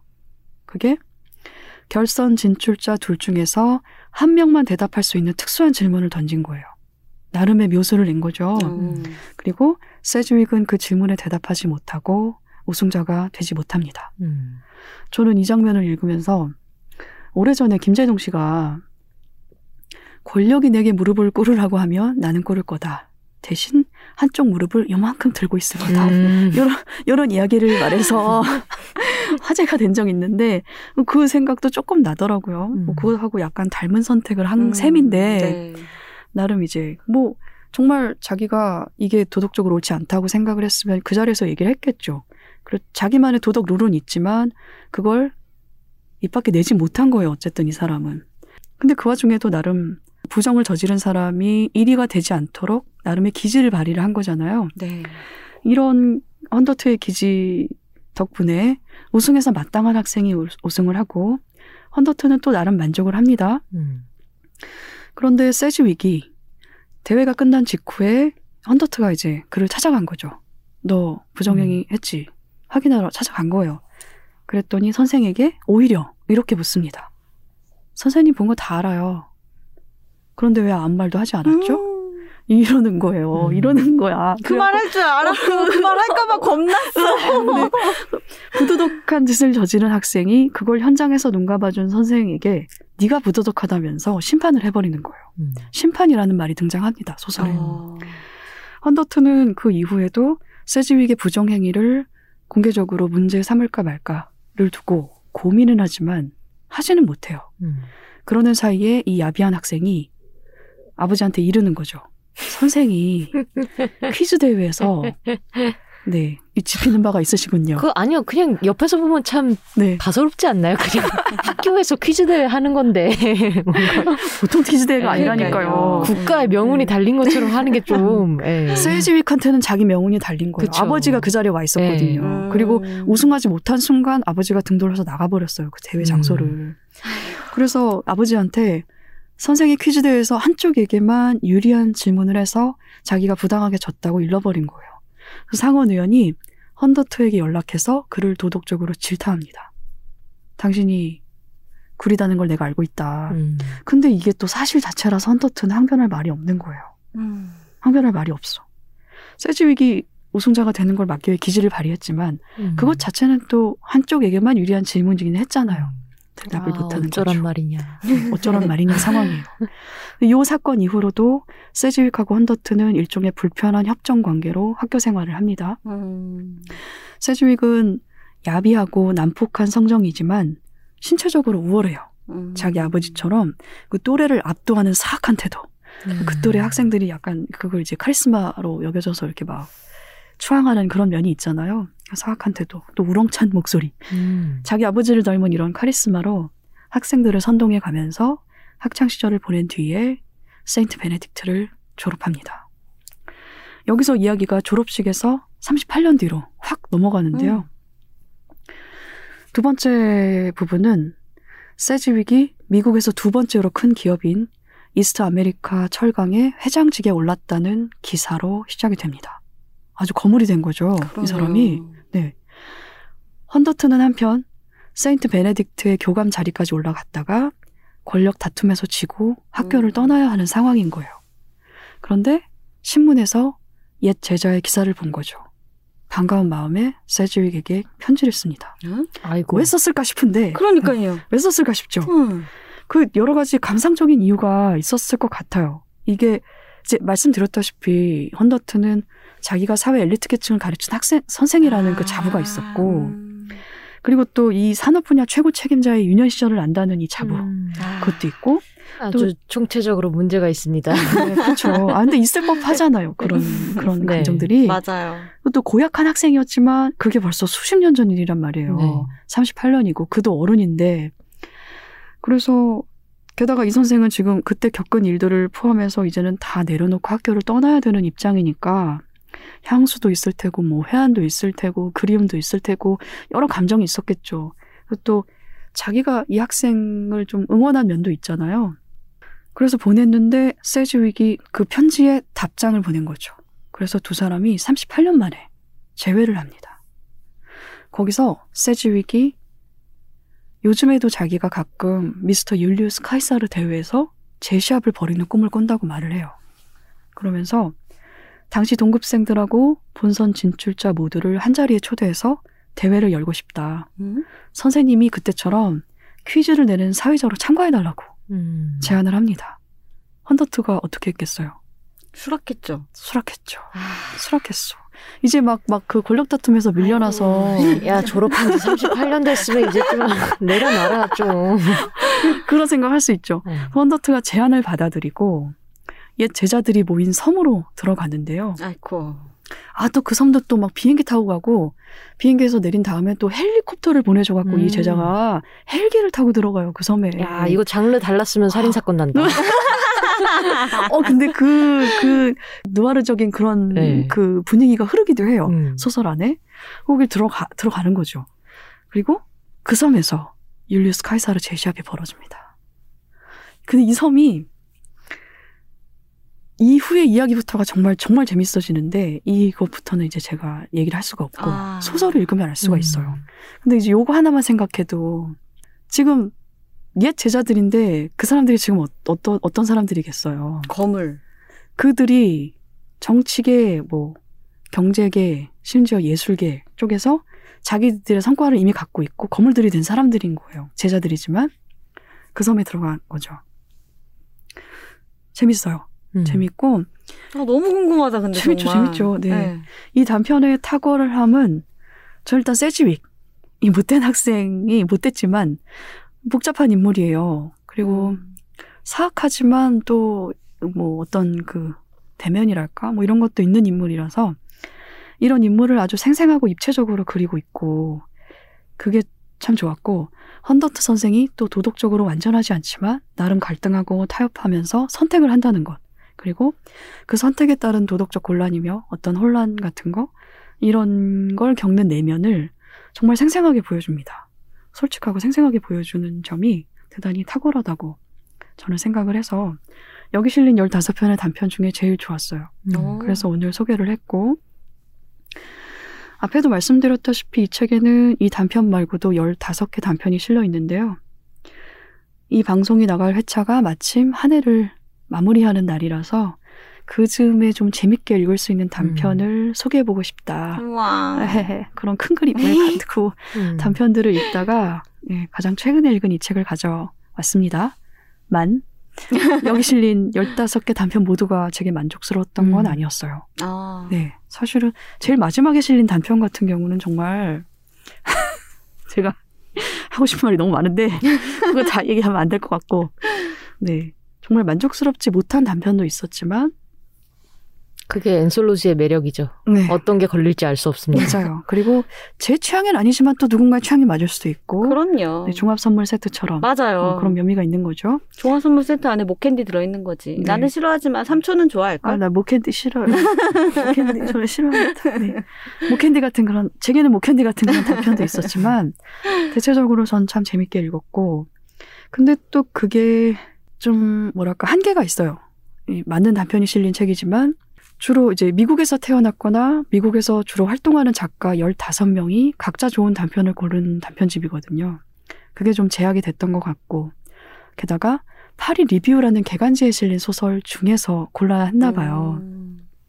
그게 또 큰 제약이 되었던 것 같기도 하고 여기 실린 단편들 중에서도 아르헨티나 태생인 보르에스를 제외하고는 전부 미국에서 태어난 작가들의 단편을 음, 음. 단편이 모여 있습니다. 음.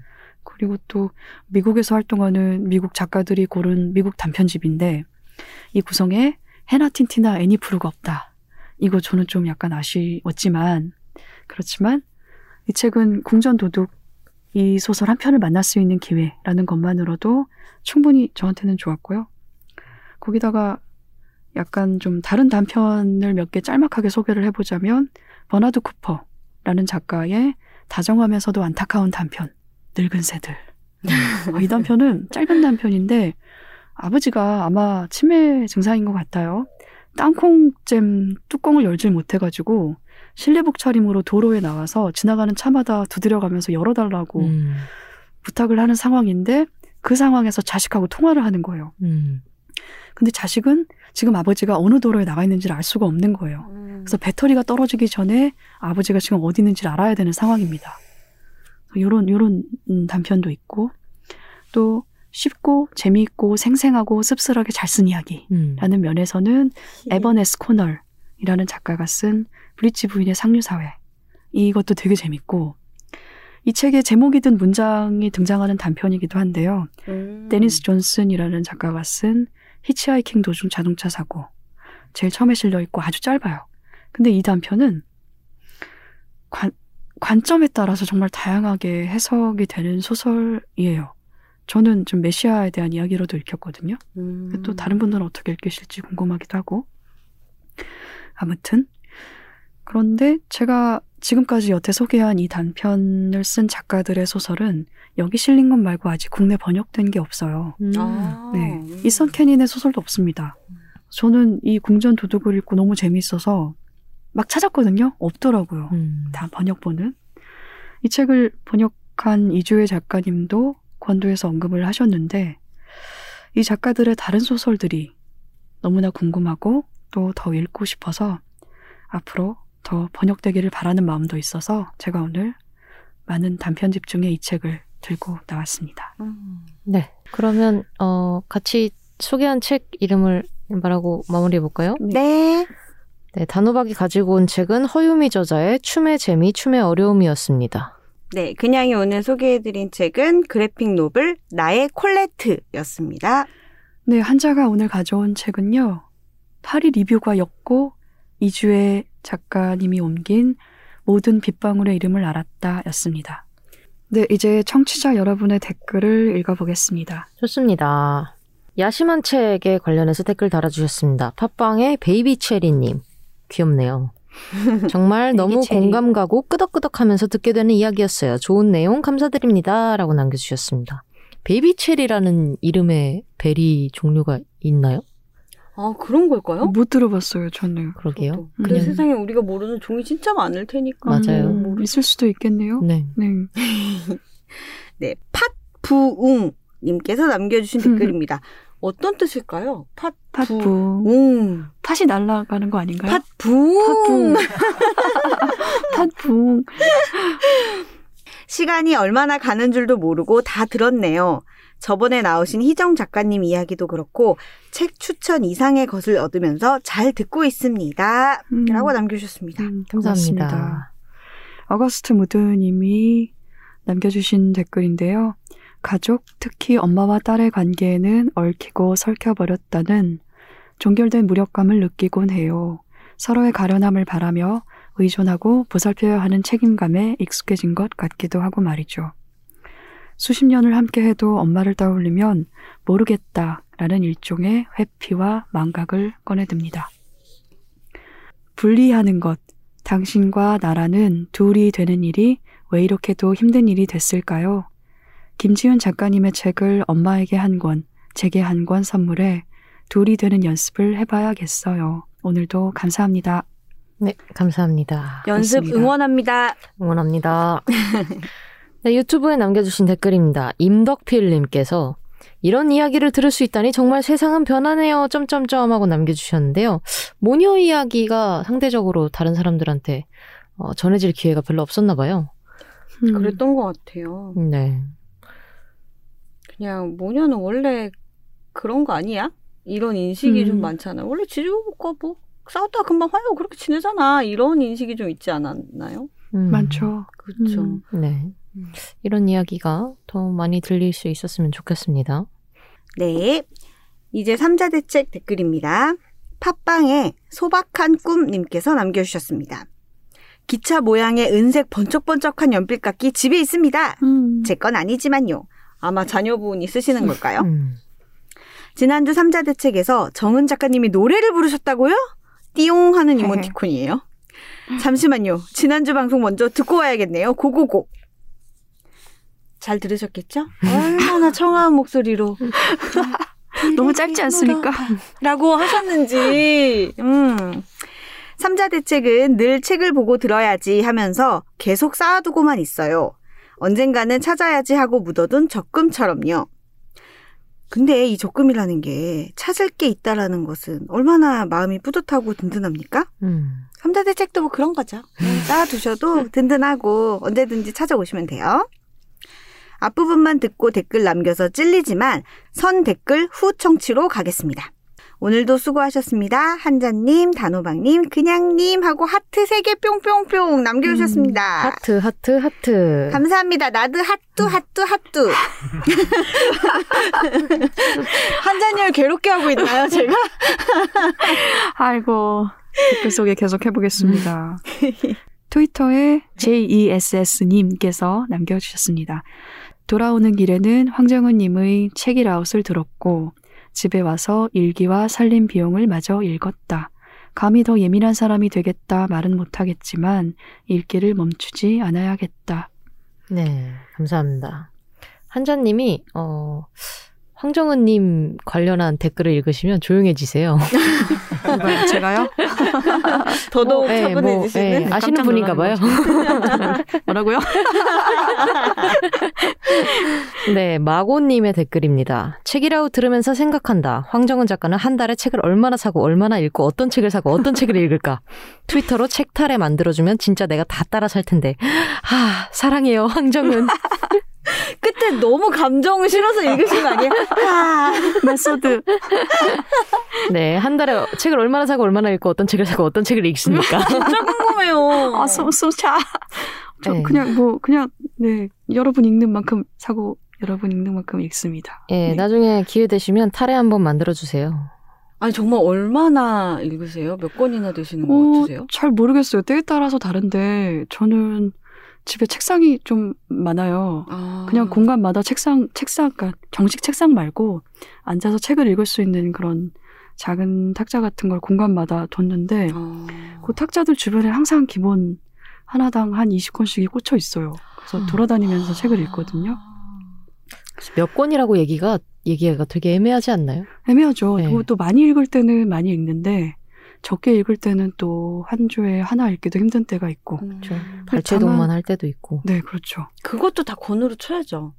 근데 그게 기준이 사람마다 좀 다르죠. 그죠? 완독을 해야 한 권으로 치는 아, 사람이 그렇죠, 있고, 그렇죠. 음, 네, 들춰봐도 맞아요. 한독으로 치는 사람이 한 권으로 네. 치는 사람이 음. 있고. 저는 책이라고 시작하면서 완독률이 되게 높아졌어요. 음, 아. 그렇죠. 네. 네. 네. 약간, 어, 강요가 하나 생겼죠. 네, 저희가 독서 마감. 네, 독서 마감. 독서 마감. 네. 삼자대책 들으시면은 차차 한자님의 어떤 playlist가 공개되지 않을까 싶습니다. 그럴까요? 음. 과연, 과연 나의 정말 소중한 보물들은 감추, 감추고 막 이런. 나중 네. 가면 꺼내게 되어 있습니다. 어, 그러면은 앞으로 한자님이 소개하시는 책을 따라 읽는 거를 한번 새해 목표로 세워보시는 것도 좋을 것 같은데요. 음, 그렇다고 한자님이 공개를 해주셔야죠. playlist를. 그렇죠. 네. 차차 공개해 주실 겁니다. 삼자대책에서 소개하신 걸 따라 읽으셔도 되겠군요. 아, 그렇군요. 새해 목표로. 두 분은 이미 많은 책을 읽고 있어서 시간도 부족하고 에너지도 부족해서. 저희는 뭐 다른. 목표 하실 할 겁니다. 예. 다른 목표 할게요. 어, 목표 아. 뭐 있으세요? 저요. 저는 뭐 여러 개 정해놨었거든요. 너무 여러 개라 지금 기억이 잘 안 나네. 아 춤추기도 있습니다. 춤추기. 아. 뭐 어떤 춤 원래- 추시려고요? 원래 올해 목표였었는데 올해 한 번도 못 해가지고 네. 뭔가 어 장르는 정해지지 않았지만 음. 채춤 레슨을 좀 가볼까 싶습니다. 우와. 네. 음. 네. 네. 저도, 정말, 저도 예. 가고 싶은데. 정말 아. 뜬금없는 장르가 될 수도 있어요. 네. 갑자기 막 어깨춤에 갑자기 꽂혀가지고 어, 춘행무 배우겠다고 할 수도 있습니다. 네. 근데 요즘에 춤 배우러 다니기 좀 그, 그렇잖아요. 그렇죠. 소규모로. 하거나 뭐 그래야겠죠. 음, 음. 네. 저는 사실은 좀 음흉한 계획을 하나 혼자서 잡고 있는 게 있어요. 음용. 저희 삼자 대책에 대해서. 음. 지금 타이밍을 재고 있는데 이 네. 얘기를 언제 꺼내야 볼까. 최근에 에밀 졸라의 루공 마카르 총서들이 각 출판사에서 막 책이 막 나오고 있거든요. 그래서 저희가 언제 한번 그 루공 마카르 총서 중에 한 권을 선택해서 같이 읽고 얘기를 나눠보는 시간을 가지면 어떨까라는 생각도 괜찮죠? 그냥 혼자 혼자 저희 해봤답니다. 특집 형식으로 같은 책을 읽었던 적이 몇 번 있으니까 아, 그래요? 괜찮을 것 같습니다. 음. 전 좋아요. 그래서 루공 마카르 총서만은 아니고 책 한 권을 저희 셋이 같이 읽어 보면 어떨까라는 어, 생각도 전 좋아요. 했어요. 네. 저도 좋습니다. 근데 이제 그렇게 되면 저희가 음, 격주로 책을 세 권씩 소개를 하고 있는데 한 권을 소개하는 거라서 그럼 좀뭐 가끔 하는 거면 괜찮습니다. 네, 네. 네. 저희 언제 해요? 예, 그 정도의 해요. 자유도는 네. 있습니다. 네. 한번 시도해 보십시다. 네. 저도 새해 목표를 생각해 왔는데 한자님 말씀 뒤에 이어서 말하려니까 너무 비교돼가지고 어쩌지 하고 있는데요. 저는 우리가 너무 달려왔다. 만나자마자 안녕하세요 하자마자 음. 너무 열심히 일을 했다. 맞아요. 우리 뒤늦게 좀 OT를 해야 된다라는 생각입니다. 아, 책 없이, 리액션으로. 책 속이 없이? 네, 서로에 어. 대해 좀 잘 알아가고 좀 음. 그런 시간이 필요하다라고 농땡이 부리고 싶은 마음을 이렇게 아, 저도- 해봤습니다. 음, 그럼 뭐 농땡이 특집도 한번 가시죠. 어, 좋습니다. 네, 뭐 언제요? 모르겠어요. 구체적인 날짜를 뭐, 주세요. 뭐 상원 선생님이 뭐 알아서 정하시겠죠. 저는 잘 모르겠습니다. 있어 사원님 조만간, 조만간. 알려주세요. 예, 예, 뭐 아니 근데 이게 진짜 이번 뭐 특집으로 딱 한 번만 할 게 아니라 그런 식으로 한 번씩 좀 쉬어가면서 그 일상적인 얘기하는 시간도 좀 있었으면 좋겠는데 그건 너무 저희의 만족 저희만 생각하는 일일까요? 왜냐하면 이게 독서 마감이라고도 말씀을 드렸는데 2주 안에 책을 이제 소개할 수 있을 만한 책을 골라서 읽어야 되니까 한 권만 읽어서는 안 되는 거예요. 맞아요. 여러 권의 책을 동시에 읽어야 되는데 그러다 보니까 좀 아쉬운 면이 생기기도 하거든요. 음, 좀 시간을 들여서 읽어야 되는 책도 있는데 음. 그런 책은 소개를 못 하는 거예요. 네. 뭐 이벤트성으로 할 수는 있지만 늘 그렇게 농, 농땡이를 피울 수는 없습니다. 어디에 어디에 나 진지하게 얘기했는데 이럴 때 우리에게 필요한 게 노조예요. 우리 노조를 아. 결성합시다. 자 마지막 인사로 드리도록 하겠습니다. 아, 네, 마지막 인사 드려야죠. 네, 올해 그러면- 마지막 날인데 또. 네 그렇습니다. 마지막 인사로 할 수 있는 게 뭐가 있을까요? 오늘이 2021년의 마지막 3차 대책 시간이었고요. 네. 저희는 일단은 오늘은 이 시간은 여기서 마무리하고 내년에 농땡이 특집과 한 권 같이 읽기 특집으로 껴서 다시 돌아오겠습니다. 네. 또 봬요. 또 봬요. 또 봬요. 새해 복 많이 받으세요. 새해 복 많이 받으세요. Check it out, check it out, check it out, check it out, check it out, check it out, check it out, check. Check it out, check it out, check it out, check it out, check it out, check it out, check it out, check it out, check it out.